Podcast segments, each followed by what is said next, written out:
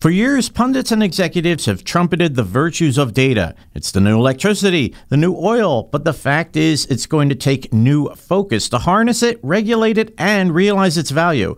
Here to share his perspectives, we have Kunal Chopra, leader of Gradient Ascent's financial services practice. Welcome to BAI Banking Strategies, where each week we'll focus on the key issues facing financial services leaders. We'll bring you objective opinions and actionable insights that will help you power smart decisions. I'm your host, Lou Carlozo, the managing editor at BAI. Come on in. Thanks for tuning into the podcast and fantastic to have you here with us. And coming to us from Toronto, we have Kunal Chopra. Kunal is leader of Gradient Ascent's financial services practice. He has more than 20 years financial services experience focusing on operational improvement, innovation, and automation. Kunal, what a pleasure to have you here today. Thank you. My pleasure. Wanted to start with big data, a big deal. It's going to be even bigger in 2019. How do you see this impacting the industry in the next 12 months? In terms of trends and key focus areas for all financial services organizations, I think data is going to be enormous, not just in 2019, but for years ahead. What we will see with data is this will be the year where organizations really start to focus on getting their data house in order to set them up for the next 5, 10, 15 years. Data is going to be such a critical enabler of analysis, technology, experience, operations, process, you name it.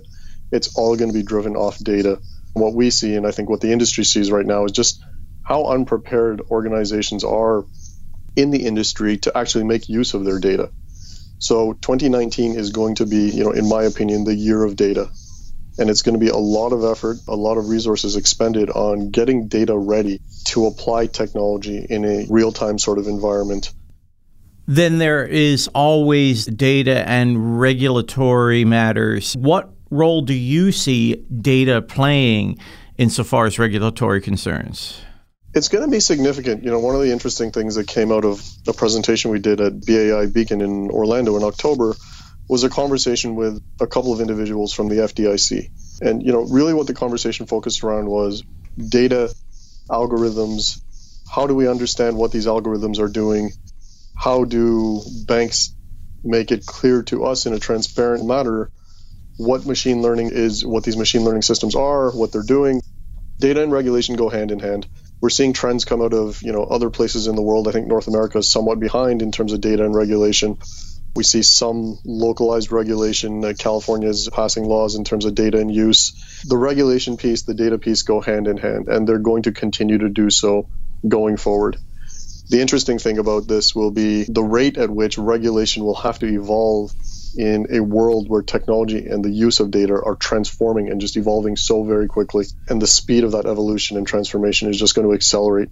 We'll have to find a way not only to react, but to get ahead of where data is going and to be able to almost predict two, three, four years out where data is and to be able to work on regulation that gets ahead of the curve. And that's not going to be an easy thing for them to do. Banks, on the other hand, are really going to have to expend effort and energy in finding a way to prove to regulators that they are compliant and that the risks that they're taking with respect to data are well understood, can be clear and transparent, not only to the regulator, but to the client as well how their client data is being used. So it's going to be an interesting theme and a very important one going forward.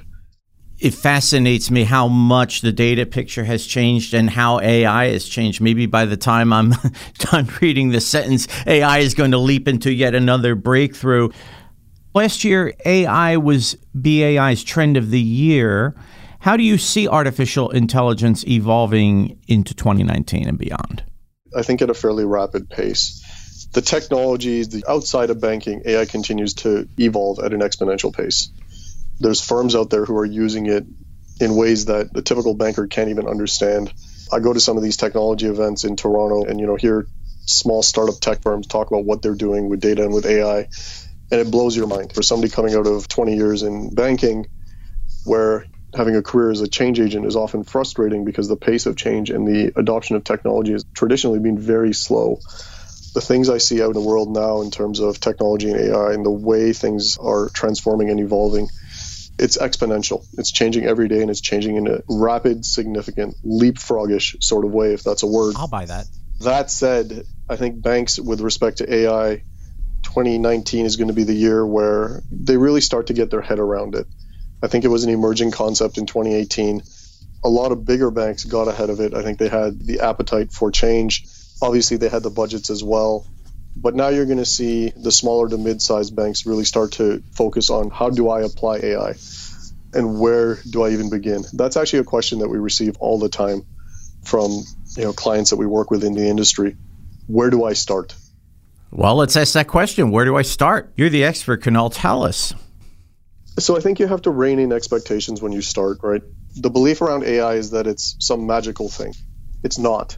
It's a tool like any other technology tool, uh, process tool. It's something that needs to be applied in the right context, in the right situation for you to derive value. So what we tell our clients is start small with a focused effort, not something that's mission critical to your organization, but an area of the organization that's meaningful enough, yet contained enough that you can actually try something understand the cultural significance of AI, how your organization is prepared from a data readiness standpoint, how your clients react to it, how your employees react to, you know, an AI enabled process, experience, whatever it may be. So pick a reasonable place to start, something that's meaningful in terms of strategy, but that's not mission critical. Essentially, the message is don't bite off more than you can chew or more than you have to. And when you find that place, you know, and we brainstorm with executives and with our clients to help them locate where that opportunity is. Then we start to dig deeper. The next layer down from, you know, is it the right experience, the right process to focus on, really is around is it data driven? So is this a place that's data rich or a process or an experience that's data rich where you can really start to understand and see the value of AI as a tool and as a technology? So there's a couple of messages that I think need to be delivered. One, start at a reasonable place. Two, don't bite off more than you can chew. Don't start with a multi million dollar systems transformation driven around AI. If you don't understand what it is, how the probabilities around uh, you know some of these predictive models, machine learning algorithms actually work, the cultural significance of what you're taking on because that's fairly significant, and how it just fits into your broader organization strategy and culture. I think that you know the flip side of starting small is I have to say this start small, start in a reasonable place, understand what this is, but get started. And I think that's a point I can't stress enough. Whether you're getting started with data preparedness or data readiness for an AI deployment later in 2019, as I mentioned earlier, the technology is changing at an exponential pace. So if you don't start now, you're further and further behind the curve almost on a daily basis. So it's important that you plan at least a project, really start to understand how this fits into your organization keep it small, keep it contained, grow from there as you have success and as you understand how it fits into your organization, your strategy, your culture. But get started. The longer you wait, the harder it's going to be to catch up. And some employers who want to get on that path are going to be looking for talent in AI, and it's hard to find. It's hard to hire. It's so competitive. What do companies need to do to win that war on talent? I think there's a couple of things they can do. One is understand what you're looking for. You know, after 20 years in banking, banks are constantly looking for the next big thing, right? So a couple of years ago in Toronto, which again is a fairly active banking market, you have five very large banks as well as a number of smaller co-ops and whatnot. The big thing was RPA, and all of a sudden, you know, everybody on the street was talking about robotic process automation. And in a city which is a very well educated, has a number of very talented professionals, fairly significant technology scene as well. The banks couldn't find RPA programmers because they were all going and just sucking them up. What they were doing with them, I'm not quite sure. I think there's a number of banks who have delivered a fair amount with RPA. But the fact that there was such a significant talent void really told a story about what was happening. I think the same thing is going to happen with AI. It's a buzzword, it's trend worthy. People want to do something with it, but they don't know what that something is. That said, they need to compete for talent. So get a sense of really what you're looking for. Are you looking for a programmer? Are you looking for a data scientist, PhD level, to really define your data, data strategy, your data architecture? Or do you need somebody who has data skills which aren't at a PhD level, yet are more at a you know what, I know how to structure, I know how to merge data sets together, I know how to cleanse data and really use it versus the theory behind it. So, starting point one is really understand what you're looking for and what your needs are. Two is then figure out how to get it. And obviously, that's a challenge for banks. You know, we're not traditionally seen as a glamorous industry. It's not easy for us to go and compete with the Apples and the Googles of the world from a glamour standpoint, from a often from a compensation standpoint as well. That's not easy for us to do. That said, there are ways to get talent, whether you're going and finding external partnerships, whether you're really looking at your own recruiting policies and making exceptions based on the talent that you need and the skill set in the marketplace, there are ways to do it. But really, it's around understanding what you need and what you are going and looking for, and then finding a way to do it. Banks are going to have to be flexible in terms of compensation. It's one of those things, it's just the way the world is going. Data and AI resources are not just something that banks are going to need, it's something that every company out there is going to need, regardless of industry. So we are going to have to compete, and we are going to have to look at things like compensation, and we are going to have to be flexible to the right degree. And in terms of flexibility, you've very much broadened my perspective, really helped to bring it home, maintaining focus and a positive attitude when it comes to these new technologies. Kunal, thank you so much for being on the podcast today. My pleasure. Thank you very much. Kunal Chopra is leader of Gradient Ascent's Financial Services Practice. You can look for Kunal on LinkedIn.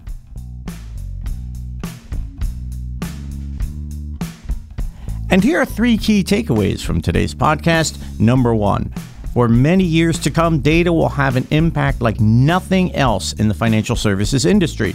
And in 2019, it's a year to get your data house in order. Yet many organizations remain unprepared to use the data they have. So it's time to get ready. This will allow you to make the most of emerging technologies such as artificial intelligence and machine learning. Number two, today more than ever, data and regulation go hand in hand. But as data evolves at a rapid clip, regulators need to keep up and even get ahead of the curve. That means for them being two or more years out in terms of where regulation needs to go. Meanwhile, banks can aid the cause by being transparent with how data is used.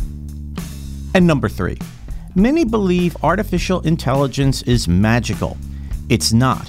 It's really a tool that needs to be applied in a meaningful area and context. So, with your next consideration for an AI project, start small. Monitor how your clients and employees react. Choose something that isn't expensive or mission critical. But get started now.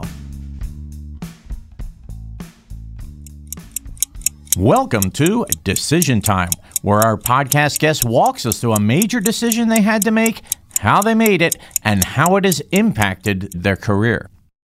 So, innovators, how do you push innovation in an organization that would otherwise not be bothered? Here, Kunal Chopra talks about his bold decision to sell an innovation initiative to eight senior executives and what that risk taught him about pushing the envelope. Listen. My career path hasn't been typical for a banker. I've worked as an external and then as an internal consultant driving change. So some of the bigger decisions I've had to make are really when to push things like innovation in organizations that aren't necessarily ready for it probably about seven or eight years ago, earlier in my career, I was running an end-to-end commercial credit transformation for a very large bank, and was simply tasked with, look, you know, we have some performance issues in terms of time to decision and some other key metrics that our clients aren't happy about. Was tasked with go and get this done. And when I looked at the process and really started to connect the dots between client experience and process and kind of broader technology neighbors, I went back and said, lean isn't going to get you where you want to go. We're really not going to wow our clients with this. We need to think about bigger. We need to deploy technology algorithms into this process, and we can really transform it. It was a pretty significant risk given where I was in the organization. I was pretty junior at the time, and having to sell this vision to eight senior executives, one of whom we automated away a fair amount of this individual's team with the technology that we envisioned and introduced. But it was really for me step up, take a chance, push something bigger, it was right for the organization. It was right for the clients. And it was just something that, for me, allowed me to bring multiple pieces and multiple tools, whether they were technology, algorithms, things to improve a client experience, training in the sales force, as well as traditional methodologies such as lean to the organization to really innovate how business is done. Thanks again for tuning into our podcast. We hope to have you back with us very soon. Be sure to check out our ever growing archive of podcasts at BAI.org. Our producer, as always, is James Grady. Be sure to connect with me. I'm Lou Carlozo, the managing editor at BAI. We'll see you soon. So long.